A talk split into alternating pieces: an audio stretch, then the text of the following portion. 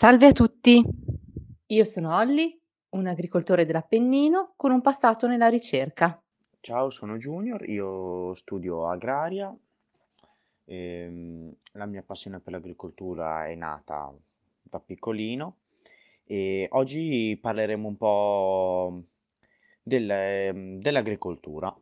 E non vogliamo parlare del ruolo che gioca l'agricoltura nel mantenimento dell'ambiente e nella risoluzione dei problemi di inquinamento? Anche inquinare in agricoltura un pochino potrebbe essere facile, ma ci sono molti metodi per migliorare e per rimediare al nostro inquinamento, magari solamente mettendo una pianta in più che produce un pochino più di ossigeno e ripulendo dalla CO2 che si è sviluppata facendo certe lavorazioni. Magari si può ridurre facendo certe lavorazioni utilizzando o non utilizzando i prodotti chimici o facendo lavorazioni certe a mano. Dipende dall'appezzamento di terra, dalla grandezza che si ha. Dipende tutto da come magari se magari hai un piccolo pezzetto di terra di qualche metro quadrato oppure molti ettari, e lì diventa molto complicato magari tenere un ambito di inquinamento un pochino più basso, però di sicuro l'inquinamento si potrebbe ridurre senza disboscare foreste, disboscando meno foreste per fare meno agricoltura intensiva, facendo magari un pochino più di biodinamica, più variegata.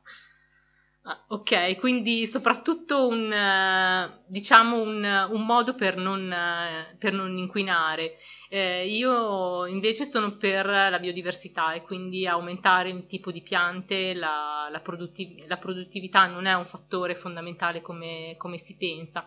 Secondo me fondamentalmente bisognerebbe avere una diffusione maggiore dei piccoli orti, dei piccoli appezzamenti, in modo tale che sia un'agricoltura più estensiva e più sostenibile da tutti, diciamo.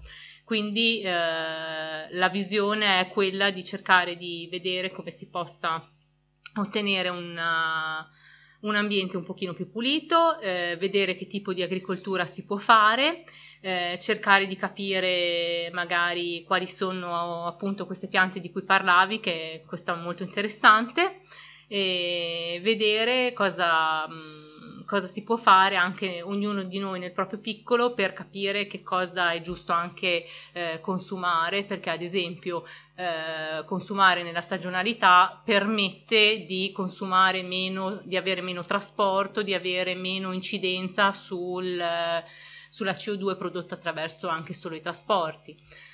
E fare dell'agricoltura non significa... come si può dire, utilizzare solo mezzi o solo la zappa, diciamo. Ci sono molti modi per fare un'agricoltura sostenibile e possiamo vedere quali sono.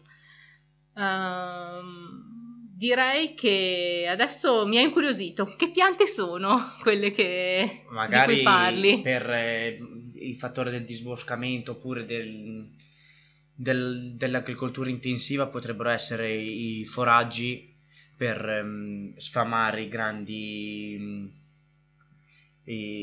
allevamenti, gli allevamenti di bestiame, magari quelli molto grandi hanno bisogno di grandi quantità di foraggi, di grano, e quindi magari si inizia a fare queste lavorazioni intensive, perché comunque il grano, facendolo di anno in anno sempre nel solito appezzamento, va a togliere molti elementi nutritivi in quel terreno e lo va quasi a inerbire, a renderlo sterile, molto depauperato di tutti i suoi elementi. Infatti, ad esempio, uno dei principi dell'agricoltura biologica è la rotazione delle colture. Per più di 2 anni non si possono fare cereali su un solito appezzamento. Oppure magari lasciare fare cereali su un appezzamento e l'anno dopo lasciare la maggese. Però per i grandi Per i grandi allevamenti potrebbe essere una perdita, quindi hanno sempre bisogno di terreni in più per avere comunque una resa costante degli alimenti, perché magari non si possono permettere di un anno di avere meno prodotto rispetto a un altro, avrebbero bisogno di una costante resa. Sì, questa cosa qua però si ha proprio nei grandi appezzamenti, nelle cose grandi, che ad esempio soprattutto nelle multinazionali. Molte multinazionali, soprattutto quelle, perché magari il piccolo allevatore in Italia non ha bisogno di... Cioè non si fa molti di questi problemi, magari in un campo un anno ci fa così e si può permettere l'anno dopo o anche quello dopo ancora di lasciarlo vuoto, di fare una rotazione. Un grande allevatore non se lo potrà mai permettere, perché ha bisogno di... tutto quello che produce ne ha bisogno e non si può permettere di perdere del raccolto. Questo indubbiamente... è vero, però appunto cercare di ridurre l'intensività dell'allevamento a favore di un'intensività diversa, cioè un aumento del pascolo, un aumento del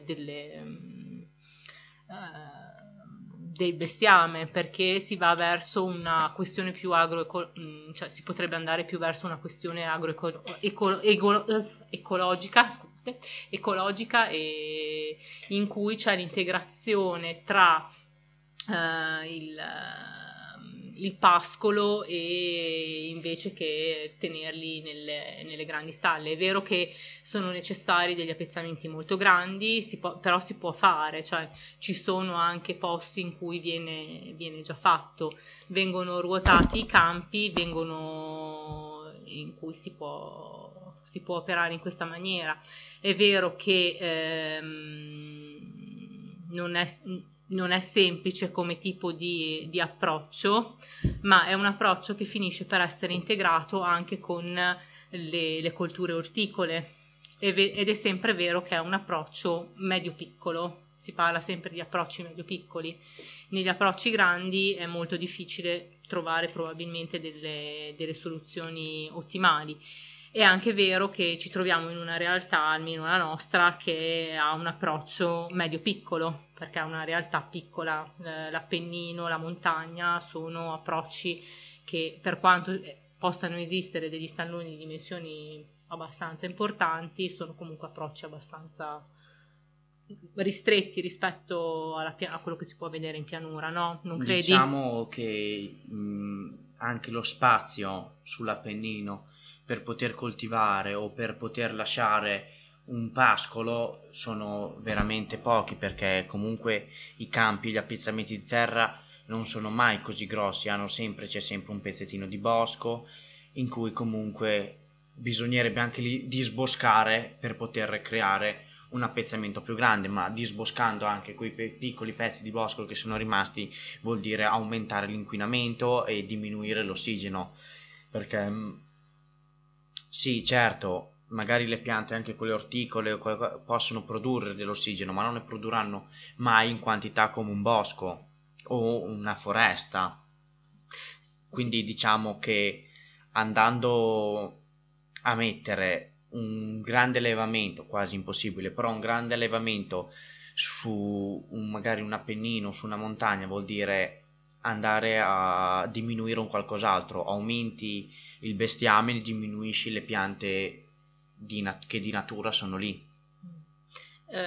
Non so se lo sapevi, ma erano molti di più i campi presenti sull'Appennino. Ci sono foto storiche che ne documentano la presenza, e anche l'attività cerealicora era molto, molto più importante rispetto a quella che adesso è portata avanti. Quindi in realtà la sostenibilità del luogo potrebbe anche esistere. Bisogna vedere poi il tipo di bosco che viene impiantato, perché ci sono boschi che hanno una capacità captare la CO2 maggiore rispetto ad altri. È ovvio che più un bosco è vecchio, più la sua capacità è importante. Il problema fondamentale in questo momento è che impiantare nuovi boschi è molto difficile perché non c'è crescita. Ma per comunque i boschi bisogna avere una certa gestione, ok? Il bosco vecchio non potrà mai tenere, però non si tiene quasi mai un bosco vecchio, cioè comunque certi alberi vanno potati, certi vanno eliminati, perché non si può lasciare tutto crescere così di sua spontanea volontà, perché sennò si avranno sempre dei... non avrebbero inventato la potatura altrimenti, però di certo secondo me anche sull'Appennino il bosco è una parte molto quasi fondamentale. Non si possono, cioè, certi appezzamenti, magari qualche pianta si potrebbe togliere, però il bosco va lasciato.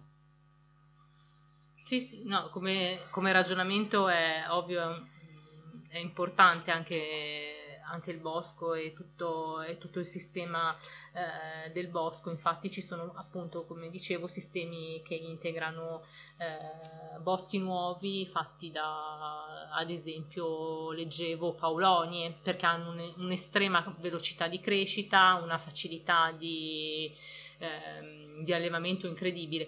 Il problema diventa poi se non vuoi più la Paulonia, è un albero piuttosto devastante da tenere, e almeno così mi dicono alcuni amici che fanno orticoltura, ma in altri ambienti, su altri territori, sì.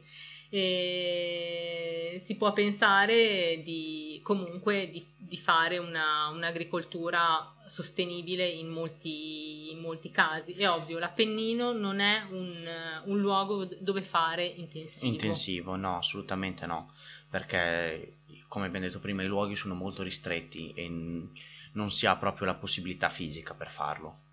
Ok, però ad esempio ci sono anche nell'ambito del biologico, ad esempio, parlando di biologico, visto che è il campo in cui lavoro io e soprattutto l'orticoltura, c'è l'orticoltura biointensiva, in cui attraverso degli studi, diciamo, geometrici si arriva a coltivare in modo molto più intensivo una piccola porzione di campo, ecco, senza andare troppo a incidere sulla fertilità del terreno. Sono sistemi non tanto utilizzati attualmente, sono tutti sistemi che sono molto più in auge, secondo me, all'estero, che non sono ancora molto, molto conosciuti da noi. Se ricordo bene, ci sono sistemi che mettono insieme non solo diverse culture, ma in modo molto intensivo, cioè molto ravvicinate. Faccio un esempio di quelle che mi ricordo. Mi ricordo di aver visto una volta porri e sedani vicini, piantati a ottagono, se non sbaglio, 8, con delle disposizioni molto particolari. Quindi in realtà l'intensività di alcune cose magari è possibile anche in piccoli spazi. Bisogna vedere poi com'è la gestione del terreno, perché il terreno va rifornito di carbonio, va rifornito di azoto, deve essere un terreno che ha una buona capacità di portare avanti le colture. Questo sicuramente non va sfruttato eccessivamente, perché riportare soprattutto i livelli di carbonio nel terreno sono estremamente complicato. Sì, complicato. Adesso non so se ne hai mai sentito parlare, ma ci sono, diciamo, dei metodi che utilizzano una sorta di carbone. Non mi ricordo più come si chiama, però. Carbone vegetale? No. No. È un sistema che usa la... Difficile da ricordarsi in questo momento. Guarda, adesso ci guardo. No, sai che c'hai ragione, proprio il carbone vegetale. E sai da dove ovviamente si ottiene da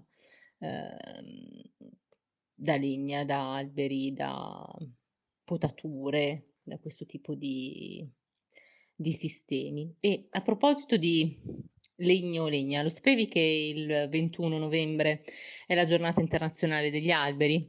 Tu cosa suggeriresti di fare? Non sapevo che il 21 novembre fosse la giornata nazionale degli alberi.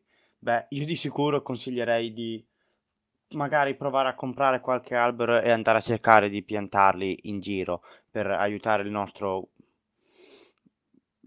piccolo ecosistema, anzi grande ecosistema, l'ecosistema del mondo, e cercare magari anche di inquinare un pochino meno, ma soprattutto di continuare a piantare piante e alberi per favorire questo scambio di ossigeno. Sì, però c'è da fare una raccomandazione di piantare degli alberi adeguati all'ecosistema in cui si vive. Per fare questo è necessario rivolgersi ai vivai forestali che indicheranno le piante giuste e in alcune regioni forniscono anche le piante che possono essere poi messe a dimora.